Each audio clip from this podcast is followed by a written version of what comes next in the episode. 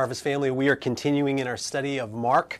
Starting off in chapter 2, we're going to be looking at chapter 2, verses 1 through 17 this week.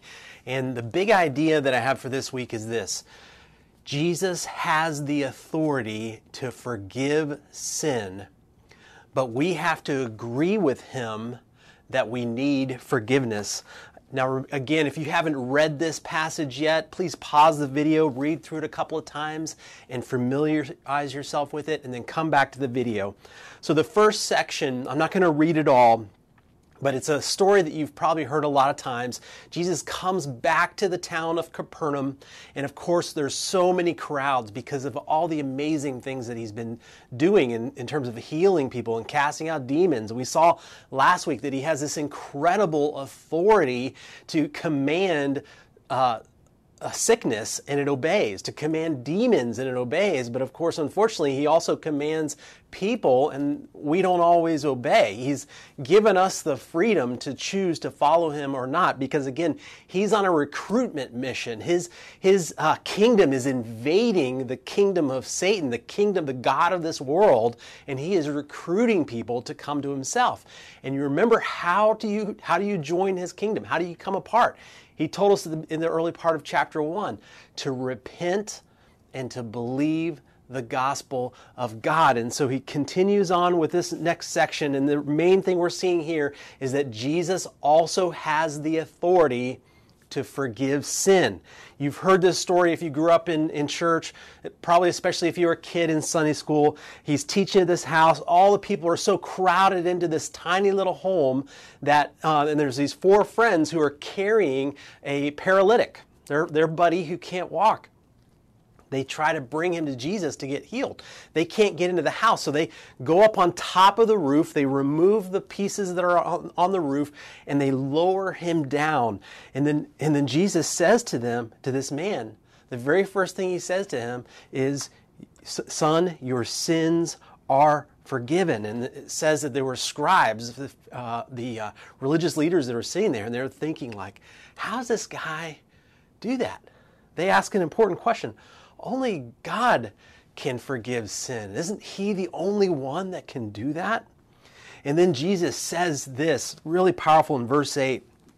It says, And immediately Jesus, perceiving in his spirit that they thus questioned within them, themselves, said to them, Why do you question these things in your hearts? Which is easier to say to the paralytic, Your sins are forgiven, or to say, Rise, take up your bed, and walk. But that you may know that the Son of Man has authority on earth to forgive sins, super important there. Jesus saying, okay, so I can prove that I have the authority to forgive sins. He said to the paralytic, I say to you, rise, pick up your bed, and go home. Now just think about that.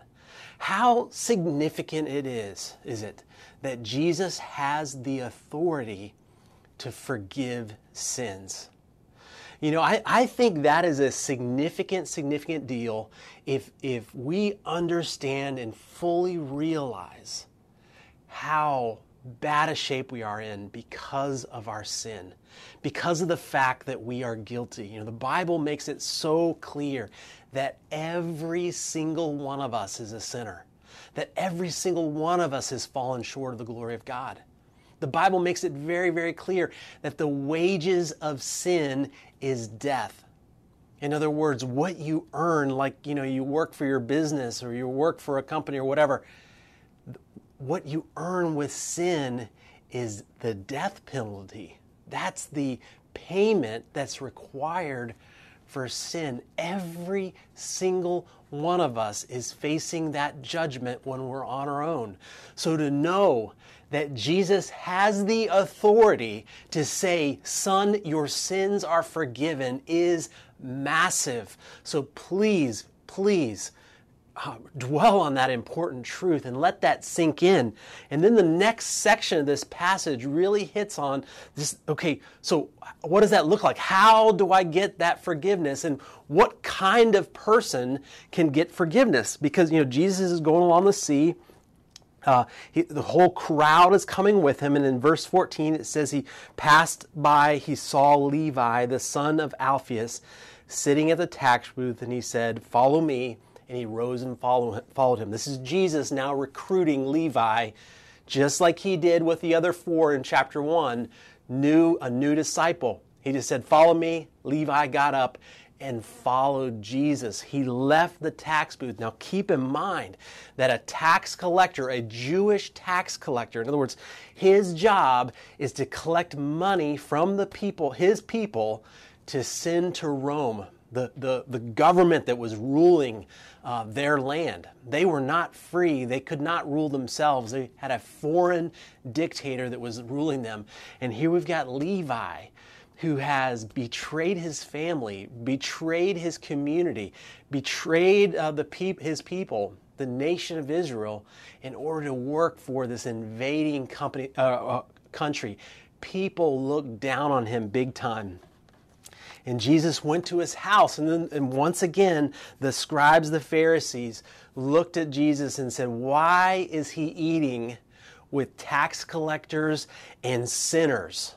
They had a concept of sin, but they categorized certain people. These people are sinners, and these people, including myself, are not sinners. And, and it's, it's essentially a cultural way of saying these are the good guys and these are the bad guys. And, and just as an aside, it doesn't take much time to read the newspaper, to go to Facebook, to look online and say that, man, this is where our culture is right now. We are all putting people into boxes of good people and bad people. I like this pe- person or that group of people, but I don't like that group of people. These people are our future and our hope. These people are our enemy. All those kinds of ideas of basically saying these people are good and these people are bad. So they're calling somebody, it's like saying, hey, these are the sinners. Why is Jesus eating with those people? I want to highlight uh, what Jesus says in verse 17. This is so profound. And when Jesus heard it, he said to them, Those who are well have no need of a physician, but those who are sick. I came not to call the righteous, but sinners. There is so much in this. First, I just want to highlight that Jesus says again why he came. His purpose in being in this house, in this place, you know, by the Sea of Galilee, right here in this moment, his purpose for coming to earth was to not to call the righteous, but to call sinners. And he uses an analogy of being like a physician. Brothers and sisters, if you aren't sick, you don't go to a doctor. If you don't believe you're sick, you don't go to a doctor. If you have some kind of ailment and you go to the doctor and he prescribes something that you disagree with, you don't like, or you don't think that's your problem, you don't follow their advice. In other words, you have to agree with the physician you're seeing and their assessment for you to go along with the cure that they have offered to you. And Jesus is saying, Look, I came for sinners, and if you don't see yourself as a sinner, then I've got nothing for you. Jesus has the authority to forgive sins. But if I can't admit and agree with Him that I am a sinner, then there is no hope for me from Jesus. He has nothing to offer me. Jesus has the authority to forgive sin but we have to agree with Him that we need forgiveness.